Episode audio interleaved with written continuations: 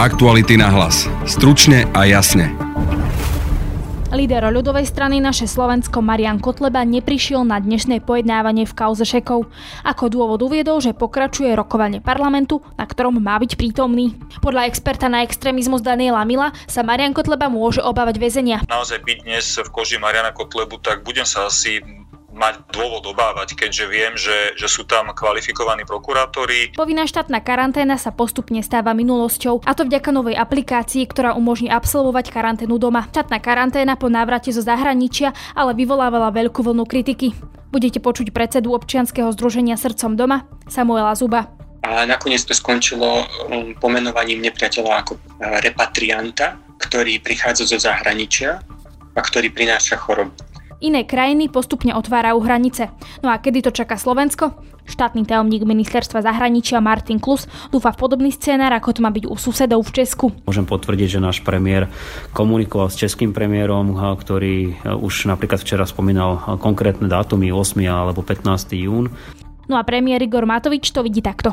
Viete, okolité krajiny zatiaľ majú také úmysly, že povedia, že v polke júna otvoríme. Dnes nikto nevie s nás povedať, aká presne situácia bude v polke júna. Počúvate podcast Aktuality na hlas. Moje meno je Denisa Hopková. Volám sa Petra Výberová, som editorka spravodajstva Aktuality.sk. V tomto náročnom čase potrebujeme vašu pomoc, aby sme vám aj naďalej mohli prinášať pravdivé informácie. Stačí kliknúť na logo plus na našom webe a dozviete sa viac. Spája nás zodpovednosť. Ďakujeme.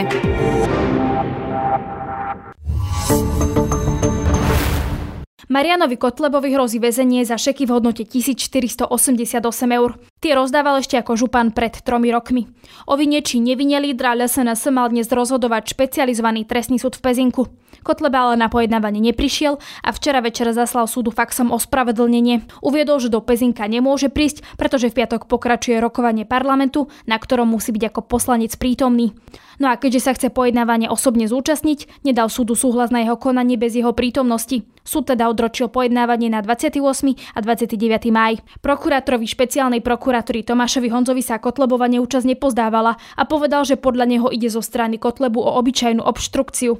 Faktom je, že Kotleba sa z rokovania parlamentu naozaj môže ospravedlniť. V minulom volebnom období tak urobil 21 krát. O téme sme sa rozprávali s expertom na extrémizmus Danielom Milom.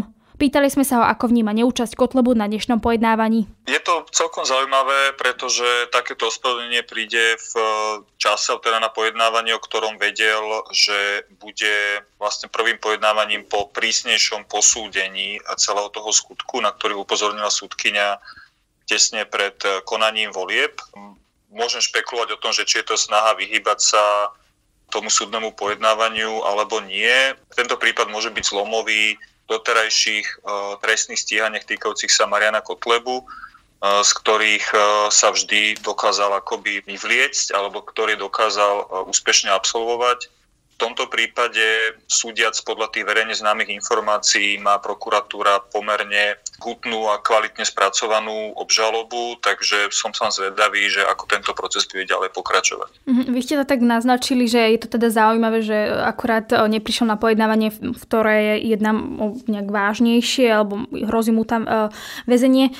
Naznačujete tým, alebo myslíte si, že Marian Kotleba môže mať nejaké obavy, že v podstate, že by uh, naozaj mohol ísť do väzenia? Tak samozrejme, to, že, to, že to, tento prípad prešiel tými všetkým doterajšími štádiami trestného konania a že súdkyňa sama vlastne sa rozhodla prekvalifikovať to konanie na, prísnejšiu formu hovorí asi dosť o tom, že, že ten prípad je, je pomerne dobre podložený a vyargumentovaný. Samozrejme, obžalobu som nevidel, ale usudzujem tak z verejne známych informácií aj z toho, akým spôsobom bol ten prípad komentovaný. Naozaj možno on čakal, že tak ako v minulosti sa mu podarí veľmi nejako jednoducho sa vyhnúť tomu trestnému stíhaniu. E, pamätám si sám na viacero veľmi zvláštnych e, rozsudkov, e, či už to bol napríklad v tej veci jeho predvolebnej kampaň v roku 2010, kedy najprv teda tvrdil, že, že vlastne on ani nie je autorom možno tých materiálov, to bol myslím na okresnom súde Banskej Bystrici,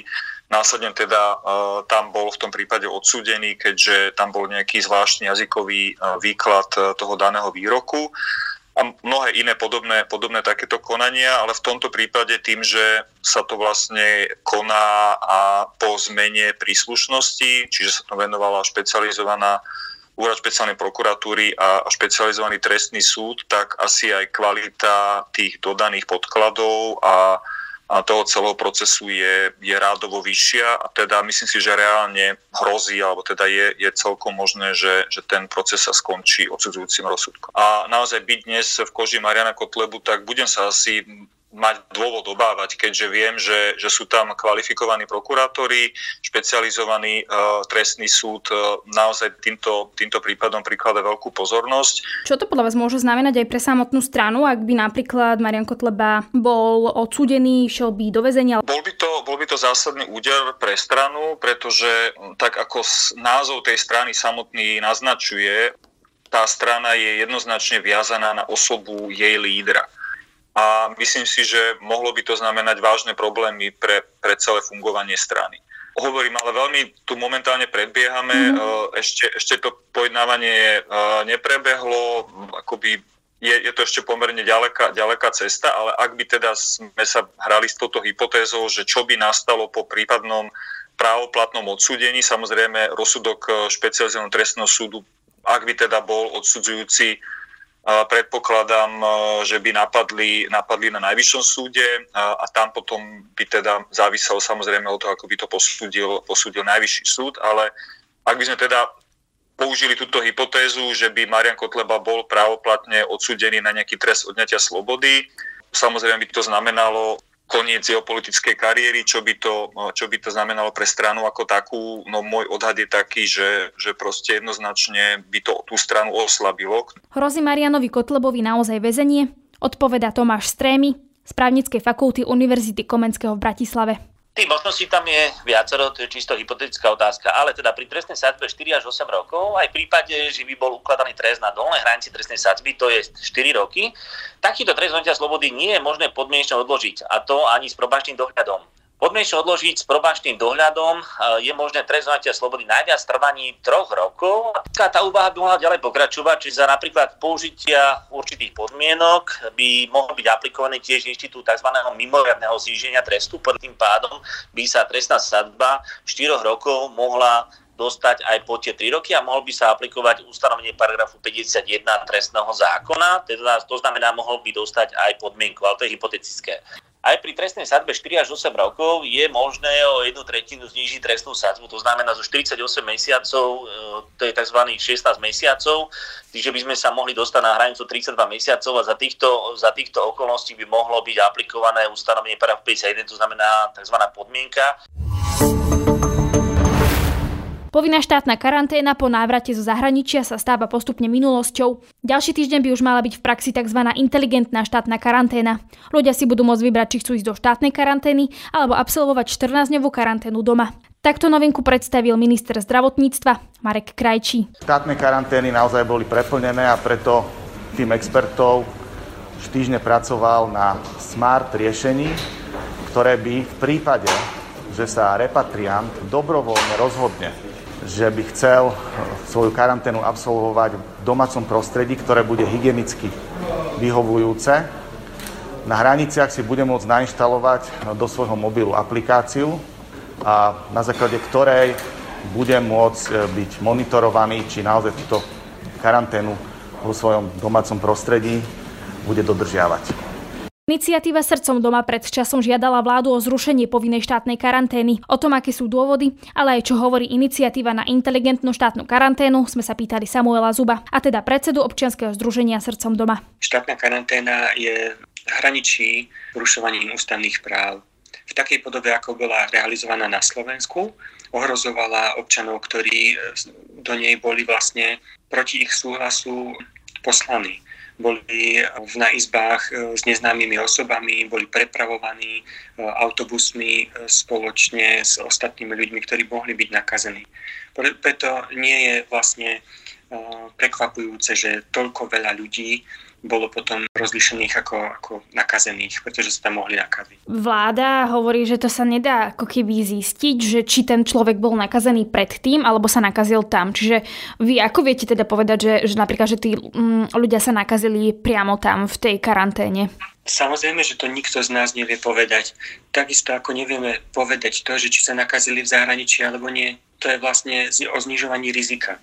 Pokiaľ počítame s tým, že odborníci vymýšľajú nejaké opatrenia na zníženie rizika, tak rozhodne tomu nepri, neprispieva to, keď dáme dokopy skupinu, o ktorej nevieme, že, či je niekto z nich vlastne nakazený. Čo by bola pre vás teda vhodná alternatíva? Lebo uh, rozumiete tým argumentom, ktoré teda hovorí vláda, že uh, vďaka tej štátnej karanténe sa im podarilo uh, vlastne v úvodzovkách odchytiť e, ľudí, ktorí boli teda nakazení.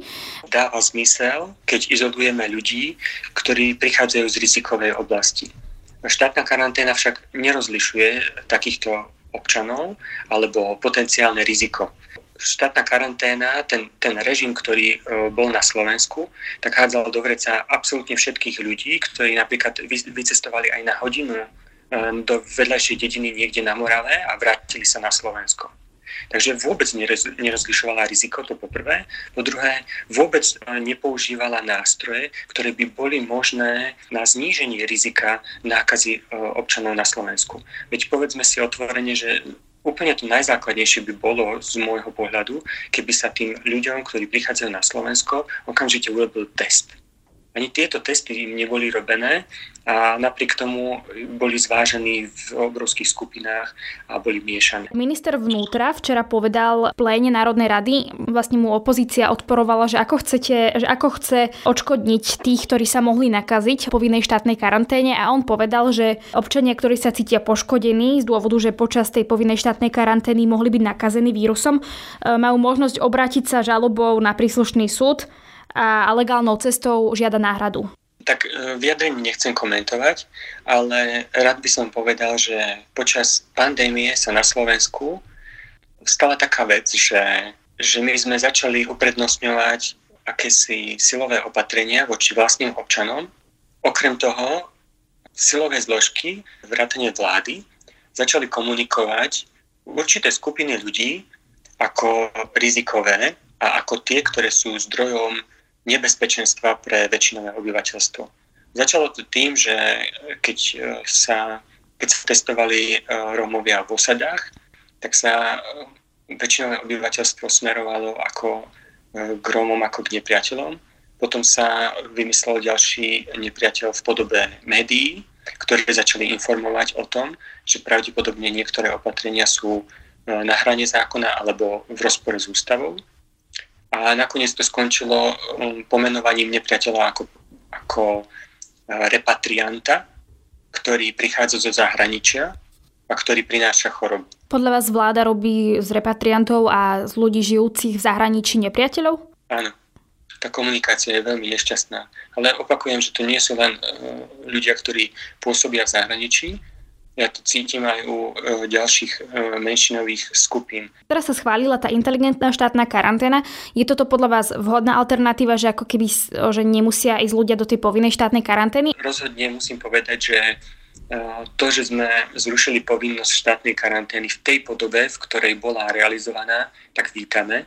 Takzvaná inteligentná karanténa je zlepšenie Musím sa ale vyjadriť aj v tom zmysle, že sa obávam, že tie opatrenia môžu byť diskriminačné.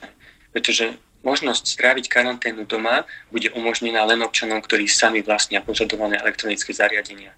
A mnoho ľudí takých bude takých, ktorí nebudú mať napríklad zariadenia, ktoré budú podmienené. Takže sa môže stať, že vlastne chudobnejší ľudia budú povinne umiestňovaní opäť v štátnej karanténe. Mm-hmm. Tam napríklad na to bola taká alternatíva navrhovaná, ktorá teda vôbec nie je jasné, že či naozaj to tak bude alebo nie, že by sa v podstate ľuďom, ktorí nemajú prístup napríklad e, k telefónu, ktorý by mohol snímať tvár a používať štátnu karanténu, inteligentnú štátnu karanténu, že týmto ľuďom by sa napríklad dávali väzenské náramky. To je podľa vás v poriadku, že tak by sa to dalo vyriešiť alebo, alebo, alebo nie? Myslím si, že to je absurdné a a že, že smerujeme k akejsi variante maďarskej cesty. Že takéto opatrenia sú neprimerané, pokiaľ si uvedomíme, že títo ľudia sa ničím neprevinili a oni len uh, využili svoje právo ako občana Európskej únie na cestovanie do zahraničia. Ak nie je zistená rizikovosť tohto človeka, tak takéto opatrenia považujeme za neprimerané. Litva, Lotyšsko a Estónsko otvorili v piatok o polnoci hranice pre svojich občanov a vytvorili tak pobaltskú cestovateľskú bublinu. O otváraní hraníc hovorí už aj Česká republika. Premiér Andrej Babiš dokonca hovorí, že hranice medzi Českou republikou, Slovenskom a Rakúskom by sa mohli opäť otvoriť 8. alebo 15. júna. Ale ako to naozaj vyzerá s otváraním slovenských hraníc, sme sa rozprávali so štátnym tajomníkom ministerstva zahraničných vecí Martinom Klusom. A povedať, že Európska komisia urobila taký trojfázový systém otvárania hraníc a my by sme sa radi približili k tej druhej fáze, to znamená otváranie hraníc medzi krajinami v regióne, ktoré majú podobnú pandemickú situáciu. V tomto smere tie rokovania prebiehajú už dávnejšie, dokonca na najvyššej úrovni. Môžem potvrdiť, že náš premiér komunikoval s českým premiérom, ktorý už napríklad včera spomínal konkrétne dátumy 8. alebo 15. jún na otvorenie hraníc. Takže robíme všetko preto, aby sme sa nejakým spôsobom zosúladili a aby k tomu otvoreniu reálne mohlo dôjsť, pretože tá pandemická situácia je naozaj dobrá v okolitých krajinách. Ja som sa pýtala premiéra dnes na to, že ako to vyzerá s otvorením hraníc. Pán premiér, ako to vyzerá s otvorením hraníc? Postupne okolité krajiny už postupne otvárajú, respektíve majú dátumy, že kedy by mohli otvoriť hranice. Ako to vyzerá teda v našom prípade? Viete, okolité krajiny zatiaľ majú také úmysly, že povedia, že v polke júna otvoríme a Myslím si, že budú sa snažiť, aby sa k tomu postupne dopracovali, ale dnes nikto nevie s nás povedať, aká presne situácia bude v polke júna. Naša ambícia je, aby sme čím skôr mohli otvoriť samozrejme naše hranice, ale je to, je to v súlade to musí byť so zdravým rozumom a najmä teraz s tou, s tou medicínskou stránkou veci. Nesmieme otvárať hranice voči krajinám, kde je nejako výrazne viacej chorých ľudí na COVID-19. Ešte v tomto uh, doplňujúca, že či je teda možné, že aspoň s Českou republikou by k tomu mohlo dojsť napríklad v tom júni, ak budú mať teda tie čísla priaznivé. S každou krajinou, kde to situácia umožní, našim cieľom je, aby sa hranice otvárali čím čím skôr, lebo tam naozaj nie je dôvod. Takže nájde sa zhoda na to napríklad 15. júni uh, s pánom premiérom a s ústredným krizovým štábom, podľa vás? Pokiaľ sa uh, nájde dohoda s našimi partnermi v zahraničí, že nebudeme pod tým rizikom, že napríklad cez uh, tranzit v Českej republike alebo v Rakúsku, tzv. individuálnych prichádzajúcich, teraz nehovoríme o klasických kamionoch, ktorí sa nemusia preukazovať negatívnym testom, sa môžu napríklad na východ Slovenska dostať ľudia, ktorí by mohli ohroziť verejné zdravie tak v takom prípade tá dohoda je na spadnutie. Ale ak takúto dohodu s našimi susednými krajinami ne, ne, nebudeme schopní uzatvoriť, tak e, ja si myslím, že ten 8. alebo 15. jún, ako spomínal český premiér, je momentálne nereálny. Ako by to vyzeralo, keby niekto prichádzal na Slovensko? Bol by napríklad že kontrolovaný, že či je negatívny, musel by priniesť negatívny test, alebo v podstate by bol bez kontroly. Ak pôjdeme do režimu tzv. mini Schengenu, čo je podľa môjho názoru predstava českého premiéra, teda úplného odstranenia hraníc, e, tak ako sme na to boli zvyknutí ešte do e, polovice marca, tak e, v takom prípade by neboli žiadne fyzické kontroly a v zásade ktokoľvek z Českej republiky by sa mohol dostať na Slovensko bez akejkoľvek kontroly. V prípade, že tu zostane nejaká forma kontroly, tak v takom prípade budeme otvorení takmer všetkému a všetkým, ale nejaká forma testovania napríklad na tej hranici bude prebiehať. Ja som zachytil, že sú dnes vo vývoji rýchlo testy, ktoré sú veľmi presné a dokážu do 15 minút odhaliť, či človek je alebo nie je nakazený. A toto by mohlo výrazne zlepšiť situáciu, že by sme púšťali takéto typy ľudí, ktorí si tých 15 minút tam počkajú na tej hranici a potom môžu bez problémov vstúpiť ale toto všetko ešte je hudba, verím, že krátkej budúcnosti a môže to byť medzistupeň k úplnému otvoreniu sa. Uh-huh. A prečo v podstate nemôžu napríklad prísť ľudia zo zahraničia s negatívnym testom preukázať sa a, ne, a bez toho, že by teda išli do povinnej štátnej karantény, keď to teda ešte funguje, alebo to vlastne stále funguje, alebo v podstate, že by boli v karanténe, ak by mali z toho zahraničia dôkaz, že naozaj že nie sú pozitívni? Mne to logiku dáva. A áno, aj o tomto sme sa rozprávali na ústrednom krizovom štábe ale ambíciou eh, hygienikov je obmedziť čo najviac počet ľudí prichádzajúcich zo zahraničia, lebo ako bolo povedané, žiadny test nie je 100% a týmto pádom sa vlastne aj zvyšuje miera rizika nákazlivosti na Slovensku. Ak ale máme dnes v dispozícii ja neviem, 95% pravdepodobnosť negativity, tak eh, ja si myslím, že hriech je to nevyužiť. A o to zvlášť, ak eh, sú občania ochotní takéto niečo podstúpiť dobrovoľne. Na najbližšom krizovom štábe e, si viem predstaviť, že už ponúkneme možnosť, aby pre všetkých bola otvorená možnosť prísť na Slovensko v prípade, že majú nie starší ako 96 hodín negatívny test. To je z dnešného podcastu všetko. Vypočuť si nás môžete cez Spotify a ďalšie podcastové aplikácie. Ak ste zvedaví na zákulisie a tvorbu podcastov, môžete nás sledovať na Instagrame a na Facebooku. Na dnešnom podcaste spolupracoval Peter Hanák. Pekný zvyšok dňa a tiež pekný víkend želá Derisa Hopková. Aktuality na hlas. Stručne a jasne.